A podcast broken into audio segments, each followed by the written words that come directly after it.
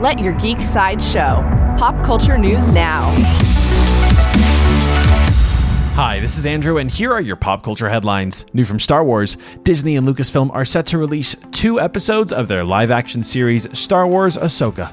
The show will follow Ahsoka Tano in her fight against Grand Admiral Thrawn. Star Wars Ahsoka will premiere on Disney Plus tonight at 6 p.m. Pacific Time. Coming soon from Nintendo, Nintendo has shared a massive update about their most beloved character, Mario.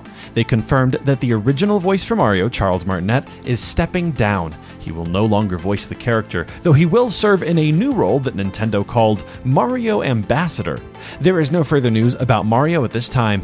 For fans of Zack Snyder, Netflix released a new promo for Zack Snyder's upcoming film Rebel Moon. The promo features a ringing bell and the question, What do you think they want? The caption reads, They want everything. A new teaser for Rebel Moon will premiere today at 11 a.m. Pacific Time.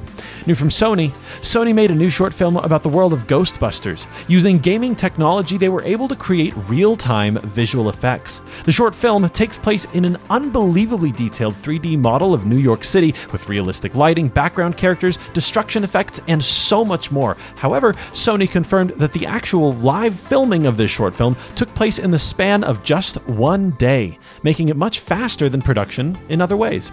This technology will likely play a role in the next film. Ghostbusters Afterlife 2 will premiere in theaters on March 29th, 2024, and the short film they released is available to watch on YouTube now. This has been your Pop Culture Headlines presented by Sideshow, where pop culture is our culture.